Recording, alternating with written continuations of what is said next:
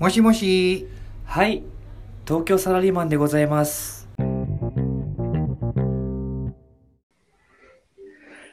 Hai hai, balik lagi di Tokyo Sarariman bersama Ari Rudan. Ananta. Ya. Hello working people, lama tidak berjumpa. Long time no see Aril ya. Long time no see dikarenakan eh, ini tak biasa satu dan dua dua bulan ini kita udah Lagi ada bencana besar. bencana bencana dunia itu adalah ini ya coronavirus. Coronavirus. Yap. Ini coronavirus ini benar-benar ngeganggu workflow kita tuh ya, yang dari tadinya kita biasa naik kereta pagi, Ya. terus ngantor, terus jam 6 pulang, ini semuanya jadi berubah gitu gara-gara corona. Sampai-sampai kita lupa nih buat ngetek. Iya, saking ininya per- Saking permasalahan hedon di ya. bukan hedon juga sih, saking gue tuh karena kelamaan kerja di rumah ya. Salah satu implementasinya adalah kerja di rumah, ya kan. Gue jadi susah ngebedain gitu, kapan gue apa kerja. Harus membebaskan diri dan kerja kali ya. Betul. Ini apa? yang mana private time, yang mana working time itu agak susah. Bener bener bener bener. Nggak nyalahin juga sih. Gak nyalain juga.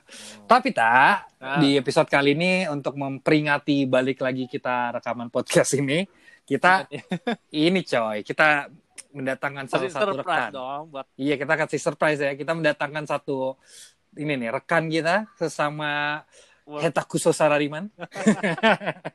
sesama ini ya salaryman di Tokyo juga nih. Yoi. Nah, kita sambutnya. Sambut. Kita Kita sambut, sambut kita sambit narasumber kita, yaitu Briandika. Berian Dika, ye. Tepuk tangan dulu dong, working people. Halo, halo. Kalian di rumah tepuk tangan dong. Bukan narasumber ya? Gimana ini? Bukan narasumber lah, ini apa? Teman ngobrol. Teman ngobrol. Kenapa, kenapa beda dengan perjanjian di awal ya? Enggak, enggak, enggak. Bukan narasumber ini. Karena kita konteksnya adalah eh, working people, Tokyo Salman, kita menyebut lo adalah kolega. Kolega, Oke, kolega ya. Kolega. kolega kita ya. Hmm. Kolega kita bernama Briandika. Boleh lah Ya. Nih. Sebelum kita ngobrol ini dulu dong. Hmm. Tak. Ya, apa? Tak kenal maka tak sayang, ya kan? Oleh karenanya kita persilakan dulu nih Briandika untuk kasih intro dulu biar working people yang akan ngedengerin nantinya bisa ngasih bisa ini bisa ngebedain suara kita sama Ya. suara Brian. Siapa tahu. Silakan Brian.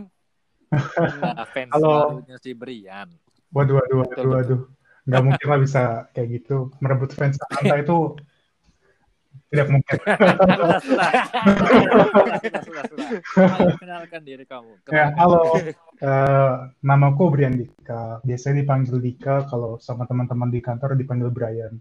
Biar keren internasional gitu kan. Sarariman. Suara Brian. Apa nih? eh, dipanggil apa nih Brian atau eh, eh, Dika nih di podcast kali ini? Kayak dipanggil Dika aja deh, biar enak. Ya oke Oke, Dika. ya, Dika. Dika. Dika. Dika Dika katanya balik lagi sama Dodit ya. Gimana, gimana, Pak? ini bukan ini nih. Komedi, Pak. Oh, bukan. Loh ini bukan yang nyanyi itu. Kamu di mana dengan siapa? Bukan, Semalam Bapak Ariel. Oh, Bukan, kita fokus, fokus. Waktu, waktu, waktu kita. Oh bukan ya, sorry sorry ya. Waktu, Ah, waktu. oke, canda. canda tawa biar nggak stres ah. Eh, ya udah Brian lo udah berapa lama kerja di ini di Tokyo? Kasih inilah kita kasih kita profil singkat lo. oh oke, ya, oke. kita kasih waktu 30 detikan lah untuk kas- lo kasih profil. Oke, Silakan. ya nama gue Dika, gue ulang lagi ya. Eh, awalnya ke Jepang gue kerja di Kyushu selama 2 tahun di daerah eh, Nara Prefecture. Baru habis itu gue pindah. Eh bentar, Nara bukan di Kyushu. Eh kok Nara sih Saga, sorry sorry. gue agak-agak nih gara-gara keamaan work from home. ya di di Saga di Saga, sorry. ya Di Saga. kerja di Saga 2 tahun, habis itu gue pindah ke Kyoto University di Kyoto, bukan di Nara. Eh, itu juga dua tahun mengambil master dan sekarang gue lanjut kerja di daerah eh, Tokyo. Eh, sekarang udah sekitar eh, masuk ke bulan ketujuh ya ini. Oke, lo udah Oke, oke. tujuh bulan ya, tujuh bulan. Profesi lo apa, coy? Eh, sekarang kerjaan gue itu folder management dan eh, buruh Excel. sorry sorry. Working people jangan percaya ya dia. jangan percaya. Ya, ya. Kalau mau Dia bahasa lulusan lulusan Kyoto University, teman-teman. Atamaga ini. Ya. Atama Nah. Okashi. ya, eh, kalau misalkan jabatan sih sekarang jadi associate project engineer di kantor. Hmm, junior ya. Iya masih Menarik junior banget ya. Terus kalau total berapa lama nih? Yan, udah di Jepang. Eh, sekarang masuk tahun kelima ya kalau nggak salah. Wow. Kira-kira. Tahun mana ya? Tahun kelima ya, ya udah cukup lah untuk dijadikan ini ya salah satu apa inner negara. circle kita. Devisa penyumbang devisa negara dan Jepang ya. Iya dan juga ini kolega Tokyo Sarariman. Wah terima kasih terima Oh. kasih suatu kehormatan bapak ibu. Ya minimal itu harus tiga tahun. Minimal harus tiga tahun. Oke. Jadi yang kita yang kita jadiin eh, kolega di sini tuh syaratnya satu, yaitu adalah bukan pelajar. Iya benar. harus bekerja gitu ya. Bukan pelajar dan syarat keduanya lebih spesifik adalah dia harus bayar eh, ini Pajak. residence tax. Wajib pajak. harus residence tax. Karena sarariman ya kalau nggak punya sarari bukan sarariman berarti ya. iya dong. Betul. Pinter sekali emang. Oke, eh, tema kali ini nih, eh, Dika dan Ananta, Hmm. kita tuh mau ngomong ini nih. Ya, dibilang basi nggak basi-basi banget sih, tapi udah banyak yang ngobrolin. Cuma kita mau ngobrolin juga. Eh, temanya adalah eh, gimana kita coping ki- eh, dengan situasi kerja pasca eh, COVID-19. Iya. Jadi kan jelas ya perbedaannya antara Eh, benar. ada ada kantor yang nggak beda juga sih tergantung tipe pekerjaannya kan kayak kalau kalau medical kan gue rasa mereka bedanya adalah workloadnya aja tapi secara tempat kerja segala macam kan nggak berubah Mm-mm. supir bus juga begitu kan Mm-mm. jadi yang essential workers rata-rata mereka cuma workloadnya aja yang berubah tapi eh, lokasi kerjanya nggak berubah gaya kerjanya kurang lebih nggak berubah. Nah yang mau kita share adalah pengalaman kita sendiri aja. Kita nggak perlu ngomongin eh, orang lain. Jadi kita mulai ini sharing apa yang terjadi dengan gaya kerja Tokyo Salaryman setelah dan eh sebelum dan setelah COVID-19 Kita Mungkin dari- dari... si narasumber dong. Yang terhormat. Lagi, Dari- boleh. kolega dari dari kolega Ya, Gita. kolega-kolega. kolega kolega kolega atau kamrat boleh lah. Oh, kamrat. Wah, mancing-mancing Aduh, ya. sorry, sorry, sorry. Jadi Dika gimana pendapat Anda tentang UBI? Eh, Waduh, salah. enggak, enggak, enggak bercanda. Oke, Gimana ininya apa? Eh, situasi kerja lo sebelum sama setelah COVID-19. Mungkin biar working people yang ngedengerin bisa lebih eh, jelas ngebeda apa perbedaannya lo mungkin bisa mulainya dari ini eh, Dik. Dari lo rutin lo before COVID-19 terus rutin lo after COVID-19 gitu. Oke, ya jadi eh, sebenarnya kantor gue tuh eh, kerjanya lu cukup berat ya. Awalnya Hmm. eh, dia dia tuh masuknya jam 9 sampai jam 10 itu namanya flex time. Jadi bebas masuk antara jam 9 sampai jam 10 dan Hmm. pulang tuh sekitar jam Hmm. 18 jam 6 sore lah gitu. Jadi eh, Oke, oke. jadi ya biasa gitu kayak kalau misalkan masuk jam 9 berarti pulang jam 6 atau jam 10 berarti pulang jam 7 kayak gitu kira-kira. Tapi ya aku mungkin agak beda sama beberapa teman karena gajiku lamsam istilahnya kalau di teman-teman Indonesia suka bilang. Jadi kayak eh, mau ada zanggyo atau apa lembur atau enggak ya semua udah dibayar di muka gitu. Jadi nggak pernah aku pulang jam 6 kayak gitu karena biasanya kerjaan selalu lebih banyak. Jadi kayak pulang biasanya jam 8, jam 9 dan tuh biasa pagi-pagi tuh kereta penuh banget gitu. Hmm, Benar-benar. Itu sih udah suatu keniscayaan kereta penuh. Niscayaan ya. Aduh jadi Semua Hmm. keniscayaan ya. mau refer podcast beberapa yang sebelumnya nih. Betul sekali, itu udah pernah kita bahas ya di episode kedua kok nggak salah. Iya. Oke, Lanjut oh, lanjut. jadi saya tuh sebenarnya fans setia podcast ini nih. Jadi suatu kehormatan untuk bisa ada di sini. Oke, habis, pers habis. Oke, oke.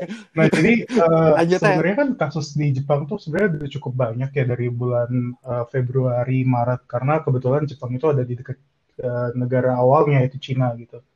Jadi Mm-mm. di kasus di awal-awal COVID-19 ini go internasional dari Cina ke semua negara gitu ya. Eh, Jepang termasuk salah satu yang kena paling parah walaupun akhirnya angkanya stagnan di sekitar-sekitar segitulah. Lupa angkanya. Nah, tapi eh, orang-orang Jepang sendiri sebenarnya kegiatannya nggak menurun, mereka tetap aja gitu ke kantor atau eh, padatin Shibuya, padatin Shinjuku gitu. Mereka tetap Produktif ya. produktif, iya. Produktif atau ini aja sih atau emang enggak Ngeyel kali ya. Ngeyel. atau nggak ngerasa ini adalah hal yang isu yang serius kali ya waktu Iya itu. waktu itu mungkin kayak gitu. Hmm. Nah sampai eh, waktu itu kantor sebenarnya udah mulai di awal bulan Maret udah mulai bilang kayak kalau mau WFA asal kabarin bilang aja WFA. WFA itu work from home kerja dari rumah ya. Eh, jadi tanggal pokoknya di awal-awal bulan Maret gitu ya. Terus habis itu eh, sekitar tanggal 16 Maret pertama itu hari Senin ya 16 Maret itu aku kan ke kantor ya. Gue ke kantor nih. Terus habis itu itu kan hari Senin ya, jadi kan itu kayak padat banget gitu eh, keretanya. Terus di situ gue merasa kayak, wah kalau kayak gini gue bisa bawa penyakit nih pulang pergi nih. Akhirnya mulai dari tanggal eh, 16 tuh gue memutuskan sebenarnya pengen WFH di hari Senin itu. Kayak gue pengen WFH, gue udah bilang sama bos gue ternyata eh, karena satu dan lain hal gue masih masuk tanggal 16 itu dan kayak penuh banget nih kereta segala macem. Pas gue ke kantor, bos gue WFH. gue merasa kayak wah gue pengen show off gue pekerja yang baik tapi bo- bos gue WFH jadi mulai dari tanggal 17 Maret gue mulai WFH dan kegiatan Hmm. WFH itu kayak gimana ya sejujurnya makin ringan makin ringan juga tapi makin berat makin berat juga karena eh, karena gimana ya kayak kita gampang terdistraksi jadi waktu kerja kita lebih tidak efisien jadi kadang-kadang gue kerja juga sampai jam 10 jam 11 gitu karena mungkin Wow. di tengah-tengah itu gue nyuci piring lah atau nyuci gitu lah cerita Masak-masak. iya atau masak-masak nyobain resep baru dari YouTube gitu kan Hmm. sih yang gue alamin Lo ngerasa ini nggak apa? Kalau misal lo timbang-timbang antara kalau efisiensi gue yakin turun sih di awal-awal ya. Hmm. Tapi ini deh, pertanyaannya aja. Eh, lo antara misalnya terlepas dari COVID-19 ya, kita lepasin dulu nih COVID-19, tapi antara gaya kerja di kantor sama gaya kerja di rumah, lo lebih ini yang mana? Setelah dua bulan lo kerja di rumah, lebih cocokkan ke mana? Iya benar sih ada cocok-cocoknya juga ya antara kerja di rumah mungkin bisa konsentrasi gitu. oh gitu ya. Betul. kalau gue ya. Karena gue orangnya pemalas kayak gue lebih cocok di rumah deh. Jadi kalau di rumah gue gue nyalain Oh, gitu. dua laptop nih. Satu laptop kantor satu laptop pribadi. Nah laptop kantor gue bener-bener kerja. Gue beli screen juga beli monitor baru nih. Terus uh, connect gitu ya ke laptop uh, kantor. Terus gue kerja dua screen tapi laptop pribadi gue nyalain juga buat buka Netflix nonton series kemarin gue namatin Tiger King coba Oh, gitu. Soalnya di kantor gue nggak mungkin bisa kayak gitu kan gitu deh. Ya, tergantung kantornya sih. Kantor gue sih nggak di nggak ada limit ini ya internet akses nggak dibatasin. Oh gitu ya. Empat orang juga ya Pak ya kantor. Orang kantor cuma empat kantor orang. berempat. Gue kadang-kadang, Momen gue kadang-kadang. itu mau main futsal aja nggak cukup ya pak ya. Ya. Harus ada Iya, gue naturalisasi gitu. gue ngomong yang bisa dimainin di kantor gue tuh cuma main biliar cuma empat orang gitu ya udah eh, tadi tuh si Dika dan share ya. jadi dia tuh eh, intinya adalah eh, dia nge-set up sendiri ininya apa kan eh, working equipmentnya dia di setup sendiri lo beli monitor dua tuh reimburse atau enggak Enggak dong, karena gue nggak mau balikin ini kalau gue pindah. Gue mau pakai ini buat main PS4 coy. oh Wow. Karyawan loyal ya. Anda ini buruh aja masih bisa dikadalin Aduh, pemerintah. aduh. Makanya tadi mau dipakai kapan pak? ya udah kalau kita ini eh, kalau tak gimana tak? Apa sebelum eh setel sebelum COVID dan setelah COVID eh, bedanya gimana? Mm-mm. Jadi kalau sebelum COVID nih, gue biasa ngantor jam 10. Tapi benar kata Dika, kantor gue juga flex time. Jadi boleh kapan aja kerja. Yang penting 8 jam gitu. Boleh dari jam 7 atau jam 10 gitu. Biasanya gue ngambil jam 10 karena eh, kereta di dekat rumah itu terpadat ya. Tozai Line itu terpadat. Tuh Thailand ya. Ya, 200 Di kapasitasnya ya. 200%. Loadnya iya benar 200%. itu gila banget. Gila sih itu. Ya. Terus terus. Ya biasa ke kantor, habis itu kerja, mungkin kalau lembur jam 20 baru selesai, mungkin kalau paling lama mungkin jam 21 gitu, jam 9 malam. Terus gue langsung pulang, makan, nge-gym, olahraga dikit, cuci piring, bla bla bla, selesai dah seharian gitu kan. Tapi Hmm. setelah eh, coronavirus ini, eh, yang pertama dari sisi kerjaan, Hmm. pertama eh, Bentar, bentar, bentar, tak. Sebelum masuk kerjaan lo mulai kapan WFA-nya? Nah ini eh, jadi work from home ini udah mulai dari awal Maret. Gue udah hampir Hmm. satu setengah bulan lah ya ini buat kerja di rumah dan nggak sama sekali keluar, terutama ke kantor. Paling ke supermarket doang sih gitu kan. Hmm. Dia udah hampir satu setengah bulan gue kerja. Terus yang gue rasain tuh perbedaannya eh, dari sisi kerjaan nih yang pertama. Yang pertama itu adalah gue eh, hilang nih waktu buat ke kantor menaiki kereta. Itu senang banget. Hmm. Itu yang pertama senang banget.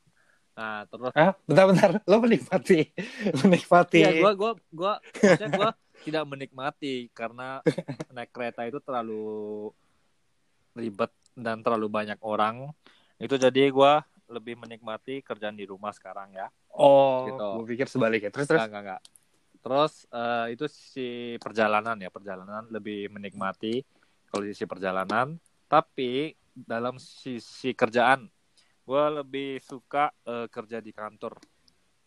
Kan kenapa? Karena kalau kerja di kan di rumah nih kayak mau nanya dikit-dikit, mau buat PowerPoint, buat presentasi gini-gini, gue ya lebih susah gitu.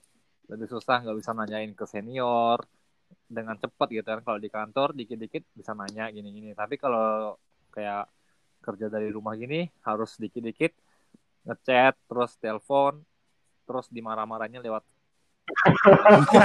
video call lagi. Video call. Gue hampir tiga minggu ini dimarah-marahin terus kan gara-gara dosen terus kayak eh scheduling kamu tuh gini-gini bla bla bla bla bla gitu. Terus gue kayak hai hai bakal mas aku hai hai hai hai Lebih sakit hati gitu ya? iya lebih sakit hati. Terus kayak, kayak tau lah. Ya gua gua di sini masih single ya. Gua masih single di Jepang jadi di Promo terus. di di kamar yang sempit ini sendiri nih jadi kayak nggak ada on off-nya antara kerja dan libur gitu nah kebetulan nih kita lagi ngetek ini besok libur nih teman-teman Oh iya libur ya besok ya? libur besok hari Astagfirullah tidak hari menyangka. Oleh karenanya kita Oke, take hari ini. Kalau misalnya be- kalau misalnya besok kerja, gue nggak ada waktu. Gue rasa libur atau enggak sama aja soalnya. nah itu. Jadi gitu Dek benar kata lo kayak nggak ada on off-nya kan antara kerja dan nggak kerja Hmm. gitu. Nah itu sisi kerjaan. Terus eh selain itu gue lebih nggak apa ya nggak sehat kali makanannya.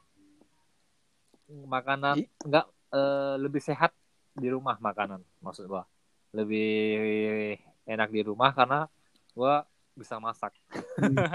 Pelan-pelan mulai Oh. masak lagi kan kalau waktu ke kantor kan paling nggak sempat sarapan terus nggak sempat eh, mungkin makan malamnya terlambat Hmm. gitu kan tapi karena di Hmm. rumah makan pagi teratur terus makan malam juga ya bisa lah walaupun masak seecek-ecek gitu kan gitu Hmm. itu sih Del yang Hmm. perubahan yang dahsyat ya Hmm. yang dahsyat Tapi kalau ditimbang-timbang, kayak tadi kan gue nanya si Dika kan, kalau ditimbang-timbang lo lebih eh, cocok mana nih? Antar kantor atau. WFA? gue lebih cocok ke kantor kali ya karena gue tipe orang yang nggak bisa sendirian kayaknya jadi kayak eh, Iya. harus Kelihatan, kelihatan kalau. ya Lo kan banci panggung ada banget kan. teman, gitu kan. Entah, entah itu teman senior atau orang-orang di sekitar gitu kan jadi gua Hmm. kayak di rumah satu setengah bulan ini kayak ngerasa hening ya hening banget kayak nggak tahu lagi mau Hmm. ngapain gitu jalan-jalan sendiri juga ya bisa jalan-jalan cuman nggak ada yang diajak ngobrol gitu kan bukan tipe banget gua nggak nggak nggak bisa deh kalau di terus-terusan kayak gini bakal pingsan Waduh, pingsan. Wow, wow. wadidaw. Oke, eh, sekarang gua share. Kalau gua eh, kerjaan gua kan eh, konsultan ya, kurang lebih mirip-mirip lah sama Iya. Dika. Tapi ya beda be- beda sih. Lo lo kan attach ke satu ini kan, lo satu satu company doang. Kalau gua kan kayak nge-service Oh, iya, iya. semua orang. Sem- nah, gue sendiri itu eh, kalau rutin ya sebelum covid adalah gue ya normal kayak orang biasa antara jam 9 sampai jam 10 itu gue udah nyampe kantor terus sampai jam 6 gue udah udah apa udah udah pulang. Biasanya gue jam 6 itu udah siap-siap pulang. Hampir semua orang di kantor gue pulang jam 6 tenggo. Kecuali ada meeting sama klien. Iya coy. Ngapain lama-lama orang ini orang kayak si Dika gajinya tuh dalam sam eh, termasuk Zangyo gitu loh. Benar sih. Jadi gue mau gue Zangyo atau enggak tetap dibayar juga. Jadi nggak ngaruh kan. Makanya gue biasa gitu. Jadi antar jam 9.10 gue masuk ke kantor kerja sampai jam 6 sore. Nah setelah covid itu kayak drastis banget. Gue beneran cuma keluar rumah itu kalau eh apa namanya gue ada harus supervisi proyek lapangan gitu. Selain gue kerjaan supervisi proyek lapangan gue sama sekali nggak keluar. Dan apa ya kalau misalnya ditanya eh, senengan mana gue work from home atau work from the office gue kayaknya setengah-setengah gitu loh. Karena sebenarnya gue ngerasa gue seneng banget kalau bisa Hmm. kerja remote Ngerti kan? Hmm. kerja remote. Tapi kan sekarang ini kita bukan eh, dalam artian kerja remote kan? Kita benar kan, ya itu kita Benar, benar. kita kan kita kadang karantin kan? kepaksa gitu kan. Kita kepaksa kerja di rumah gitu. Kalau kerja remote misalnya gue bisa kerja dari kafe kan? Heeh, itu menyenangkan buat gue dan gue yakin benar benar akan nggak sesetres sekarang gitu kalau sekarang gue stres sama kayak lo tak jadi kayak kerjaan-kerjaan klien klien-klien komplainnya via ini kan via via ya video call gitu kan video call gitu. Padahal gue kadang-kadang ngerasa, aduh nih orang. Gue kadang-kadang kalau misal lagi video call gitu, gue sengaja ini coy. Apa, webcam gue gue matiin, gue bilang, ah sorry kalau pakai webcam eh, patah-patah. Jadi gue dengerin aja suaranya, tapi padahal gue gak dengerin. Karena dia lagi kontak lagi Jepang ya, Pak ya. gue juga sering gue juga sering Iya soalnya kantor gue ini coy, ngasih, eh, dalam rangka WFA, dia ngasih modem internetnya, modem internet yang ini. Yang Oh, apa tuh? Wifi gitu ya. pocket Oh, wifi gitu iya gue dibukalin pocket wifi gitu terus gue pocket wifi kan bisa alasan dia jelek gitu gue tadinya nawarin gimana kalau bayarin aja internet rumah gue yang kabel yang wifi gitu yang hikari apa fiber optic connection kantor gue kagak mau malah dikasih wifi intinya gitu tapi sejujurnya gue seneng juga WFH karena Alasannya? apa? Hmm. alasannya adalah satu eh, uang transport tetap dapat kan tapi padahal gue nggak Oh iya iya, gue gitu. dapat juga tuh. Wah. Benar tuh nggak Cuman kalau kalau dipikir-pikir Eh, ya, kita kan sebenarnya bayar listrik lebih, bayar Hmm. apa lebih gitu. Jadi ya sama aja sebenarnya. itu benar. Itu benar. Gue juga memperhatikan dik. Jadi kalau di kasus gue gue bandingin eh, apa listrik yang harus gue bayar sama gas sama air yang harus gue bayar di bulan terakhir ini. Itu benar. naiknya naiknya lumayan coy. Lumayan, ada kali lumayan, tujuh puluh persen. Iya ya. Gue juga sampai harus beli bubuk kopi sendiri, coy. Biasa gue beli dari kan ngambil dari kantor.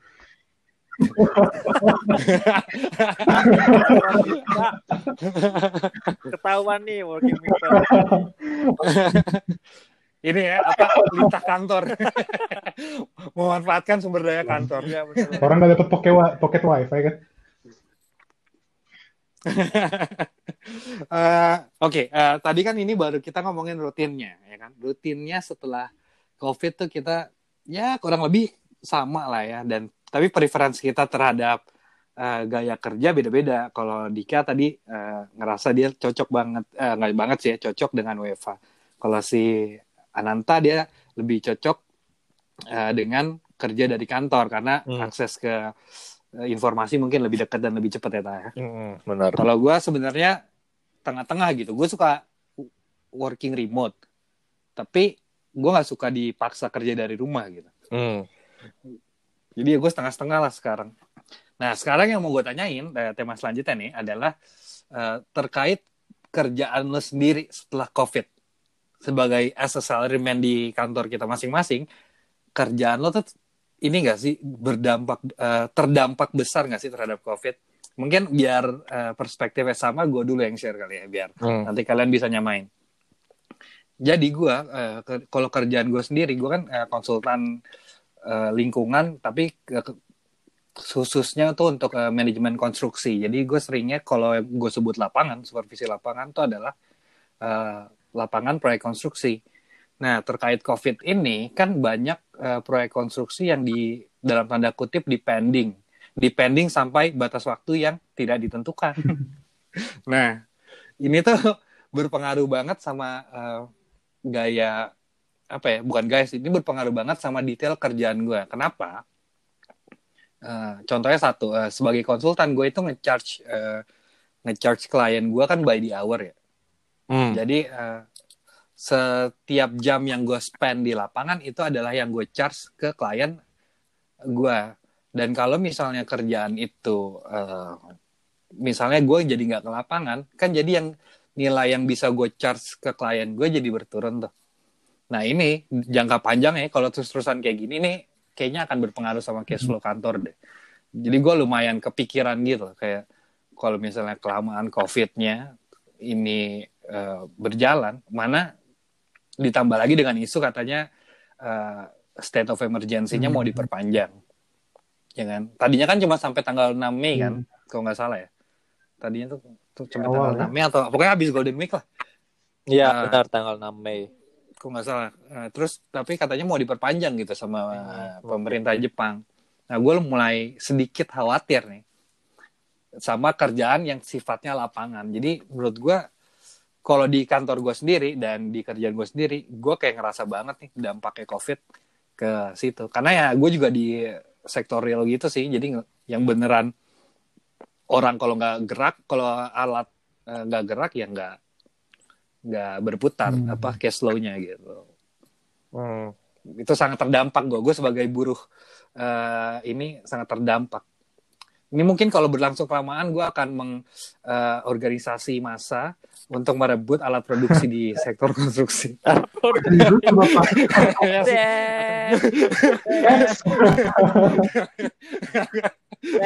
Gini nih working people udah jenuh. Jarang ngomong ke orang-orang ini deh. ya udah eh, Ananta terakhir aja kali ya Eh, kalau Dika lo gimana Dik kalau dari kerjaan lo sendiri Oh iya, kan Terdampak. kalau kerjaan gue kan sebenarnya IPP ya. Dia itu kayak kita uh, developer power plant, solar power plant terutama di Jepang. Nah,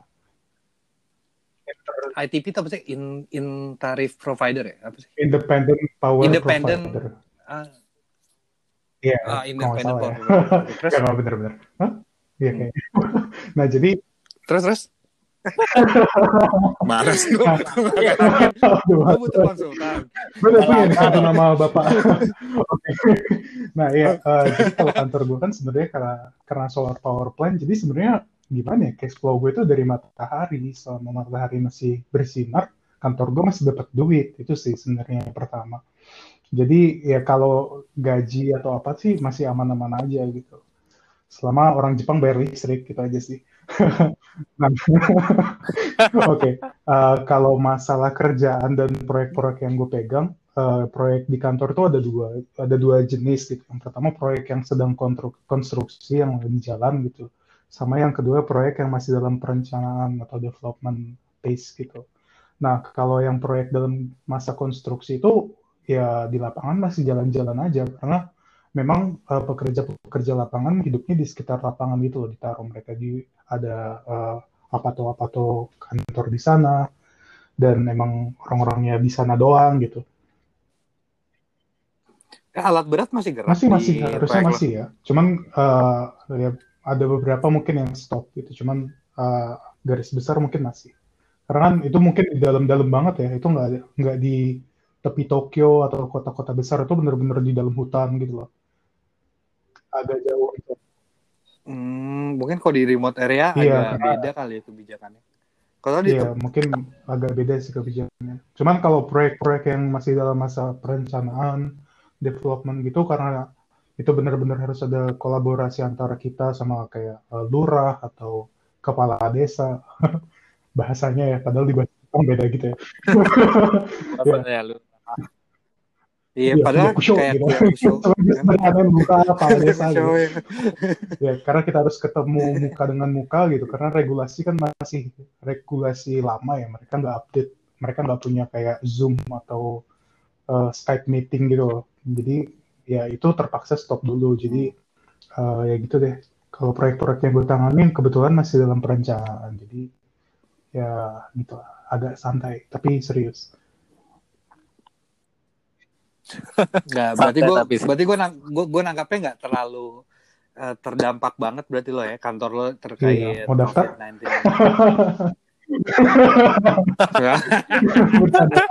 wow. Ini ada perekrutnya. Mendadak ada Tadi tiba-tiba saya jadi narasumber tidak mau.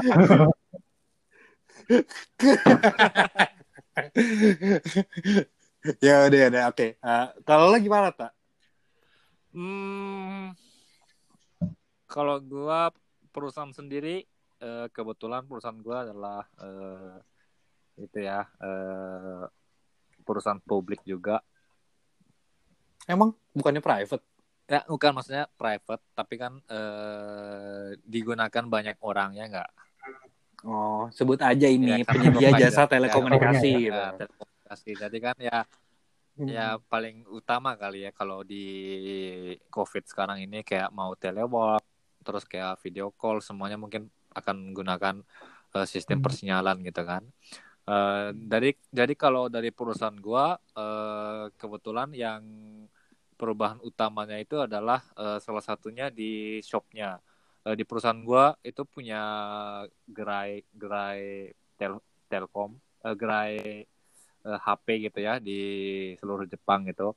Biasanya eh, operasionalnya jam mulai dari jam 10 hingga jam eh, jam 21 atau jam 20 gitu kan. Nah, tapi eh, gara-gara COVID-19 ini operasionalnya diperpendek sampai eh, pukul 16 sampai jam 4 sore Hmm. gitu. It- itu eh, perubahan terbesar sih dari dalam kantor gua. Terus eh, kalau masalah pekerjaan, eh, kebetulan eh, di perusahaan gue itu tergantung divisinya ya. Da- jadi dari perusahaan itu sebenarnya sudah menyarankan untuk semuanya eh, kerja dari rumah. Nah, dan sebagian besar kantor pusat, kantor cabang di seluruh Jepang itu sudah mulai kerjasama dan udah eh, kerja dari rumah juga gitu. Tapi kebetulan mungkin ada divisi-divisi yang nggak bisa kerja eh, dari rumah ya. Misalnya kayak eh, kayak bagian customer service. Nah, ini customer service ini kan harus eh, 24 jam lah ya, hampir 24 jam standby. Kalau misalnya ada yang nanyakin tentang kerusakan HP, terus misalnya nggak tahu cara menggunakan servisnya ini, misalnya layanan ini, gini, gini, itu kan harus standby terus-terusan gitu. Nah, itu mungkin yang nggak bisa secara kerja dari rumah gitu. Tapi kalau masalah kerjaan gua sendiri, itu kebetulan gua kerjaannya masih bisa ditanggapin di rumah dengan menggunakan berbagai ya sosial media kayak Slack, Slack gitu ya, Slack ya. Apa Slack. ya Slack ya kalau bahasa Inggris. Kalau bahasa Jepang Slack tuh jadi kebiasaan nih. Terus Slack, Hmm. Slack, terus menggunakan Zoom atau Webex gitu kan, video call Hmm. itu ya masih bisa ditanganin gitu. Sejauh ini masih Tidak masih- terdampak ya, tidak terdampak. Cuman yang terdampak itu adalah malah eh, sistem eh, kantornya sendiri, sistem yang dipunyain kantor sendiri, karena kapasitasnya melebihi kapasitas yang seha- Oh. seharusnya gitu. Jadi sistem mm, kantor gua kadang-kadang suka down gitu, jadi nggak bisa ngakses ke sistem utama gitu kan buat kerjaan. Jadi kita biasanya pakai eh, laptop pribadi gitu kan, yang nggak nggak yang nggak ke lock gitu kan dari kantor gitu. Hmm. Bisa lah buat buat kerjaan gitu. Secara Ya berarti pada intinya ini ya kantor lo nggak apa nggak eh, kantor dan kerjaan lo Mm-mm. itu kurang lebih tidak terdampak sama kayak si Dika gitu. Dika mungkin ada dampaknya sedikit harusnya karena kantornya masih ada proyek lapangan sebenarnya gitu. kantornya Gue Ananta dampaknya Mungkin positif kalau- ya karena awal covid nih gue nginstal NTT di rumah oh iya benar. Oh iya. Mal malah marahin ya. Berarti tak kantor lo itu tak mendapat keuntungan di atas penderitaan orang banyak. Iya sih, maksudnya kayak kantor gua emang ya gimana ya, hanya bisa menanganin di service seperti itu kan, biar biar lebih cepat juga. Misalnya kalau semuanya remote, terus misalnya eh make- Ngomong tak? Hmm? Kenapa? Iya. Ngomong-ngomong ya, gue tahu eh, kantor lo ini. Tapi lo tau, lo, lo pernah dengar ini gak sih? Ada ada semacam isu katanya COVID disebabkan oleh 5G to- tower. Hmm. Hmm. Lo kan lagi develop 5G kan? Tidak secara langsung kan. Enggak lah itu bohong. Bohong aja. itu. Masa lo mau percaya? Hoax itu. Jangan percaya. Perusahaan-perusahaan terbesar di Jepang belum mem- membicarakan seperti itu. Itu Oh, tidak benar. sampai saya nggak jadi ganti HP Hampir gue pakai GP, Iya. GPRS lagi nih. Tidak benar. Tidak benar itu ya. Ya. Iyalah, itu hoax lah yang percaya kurang pendidikan lah. Sedikit. Eh, Oke nih, eh, ya gue ngerasa ini sih kalau misalnya mau ngerangkum sebenarnya kita berdua bertiga lah ya, gua Nanta dan Dika nih kita perlu sedikit bersyukur lah karena eh, kita termasuk orang yang dalam tanda kutip eh, terselamatkan di tengah eh, pandemi yang sebenarnya efeknya real ke bisnis bisnis. Benar banget kayak restoran gitu ya, ya. Iya, Uh, dan nggak cuma restoran, tak Re- restoran kan tuh yang banget. ini ya, yang entrepreneur. Kalau entrepreneur pasti terdampak. Yang pekerja pun banyak tak. Jadi temen gue tuh ada yang eh, mulai dari di layoff, Hmm. terus ada yang di eh, apa pay cut, pay cut 30% selama tiga bulan. Jadi dia gajinya dipotong 30% selama tiga bulan. Gila, gila, gila. Eh, beberapa kenalan kita bahkan ada juga yang ini kan disuruh apa eh, stay at home selama sebulan gitu ya kan dan eh, ya kita patut inilah patut patut sedikit yang bersyukur ini sebenarnya kurang ini ya kurang kurang diversified ya Nah, ini yang ngomongnya karena semuanya kerjaannya kurang lebih tidak terganggu kan. Hmm. Masih belum Harusnya ada yang- terganggu ya, Lil, ya. harusnya ada satu ya ada satu ya Yang udah head on gitu ya. kata-katain gitu wah masih nggak ada gitu ya ada bercanda-bercanda sandal sandal aja Mungkin satu lagi real. Mungkin karena working people tahu kan kita misalnya eh, walaupun bekerja di Jepang kita adalah warga Hmm. negara asing ya nggak. betul Jadi mungkin dengan eh, COVID-19 ini mungkin banyak juga teman-teman dari luar negeri yang tinggal di Jepang itu kehilangan pekerjaan dan panik kan buat menafkahi gitu kan. Itu mungkin paling yang diderita apalagi eh, di kantor imigrasi itu katanya lagi panjang banget antriannya karena eh, ada yang visanya sudah habis gitu kan. habis Udah iya ya. jatahnya pulang tapi nggak bisa pulang gitu. Sedangkan Iya. pemasukannya nggak ada gitu kayak Hmm. beasiswa nggak ada, part time nggak ada gitu kan. Itu kayak membuat gua ngelihat berita itu kayak waduh bersyukur banget gitu kan masih Iya. Ya, sebagai bentuk rasa bersyukur kita bertiga, mari kita akhiri podcast ini dengan eh, ini memberikan tips eh, tips dari kalian masing-masing, dari kita masing-masing, satu orang satu lah. Bagaimana eh, cara agar membuat eh, kehidupan work from home menjadi lebih efektif dan menyenangkan. Satu aja jangan banyak, kalau banyak kan kepanjangan. Oke, lo dulu dik Gimana supaya gue, WFH lo efektif uh, dan menyenangkan? Kalau gue sih saran ya Iya dong. lagi itu uh, di rumah sendiri tuh bosen. Jadi uh, kalau bisa sambil kerja sambil denger musik atau sambil nonton series atau gimana gitu untuk meng- menghibur hati yang sendu gitu lah. Iya. Iya. Itu itu pasti sangat menyenangkan Iya, tapi kurang ya. efektif. kurang efektif. Gue. Ya udah, tapi gak apa-apa, yang penting itu. Yang penting menyenangkan. Oke, tak kalau lo tak gimana tak? Kalau gua eh, sarannya itu adalah satu eh, mencoba melakukan hal yang tidak pernah dilakukan. Nah, contohnya Maksudnya? eh, gua ker- di rumah ini ngelakuin eh, sesuatu yang baru. Misalnya, gue lagi belajar bahasa Korea nih. Oh, Belajar- otoke. Otoke sarangnya. Eh, Terus kamsahamnida. lagi belajar mencoba belajar bahasa Korea yang dulu sempat suka sih cuman karena males aja gitu terus Hmm. sekarang nyoba pelan-pelan sambil eh, belajar Oh. masak lagi Oh. karena masak juga kan Mencari kegiatan baru berarti ya, ya. mencari kegiatan baru itu kayak membuat lo Aktualisasi diri lah ya. Ah, benar Hmm. gitu. Oke, tadi dari Dika adalah cari hiburan, hiburan yang sesuai dengan ini lo, dengan eh, dengan selera lo. Dari Ananta aktualisasi diri dengan kegiatan baru. Kalau dari gue cuma satu, apa coy yaitu adalah eh, pastikan kursi anda enak. pastikan ergonomis kantor enak agar eh, anda bisa mengerjakan mengerjakan kegiatan kantor itu tugas-tugas kantor Waduh. dengan nyaman Jangan seperti di duduk di kantor. lantai ya. Ya udah, Karena saya- Gitu. Iya, jangan duduk di lantai. Gua karena dua bulan ini gua kayak sila di lantai, gua kayak udah udah jadi tong sampah Oke. meditasi, coy. meditasi, coy. ya udahlah, ini dulu untuk uh, Wah, thank you banget. Episode kali ini. Thank you Adik ya udah Aduh, Ikutan- thank you ikutan kehormatan ngobrol. terima kasih Oke ya. nanti Jumpa lagi ya. di Oke, jumpa lagi di Tokyo Storyman episode selanjutnya ya bersama Ariru dan Ananta. Anak- Kita jumpa lagi. Bye bye. Mata nih. Mata nih.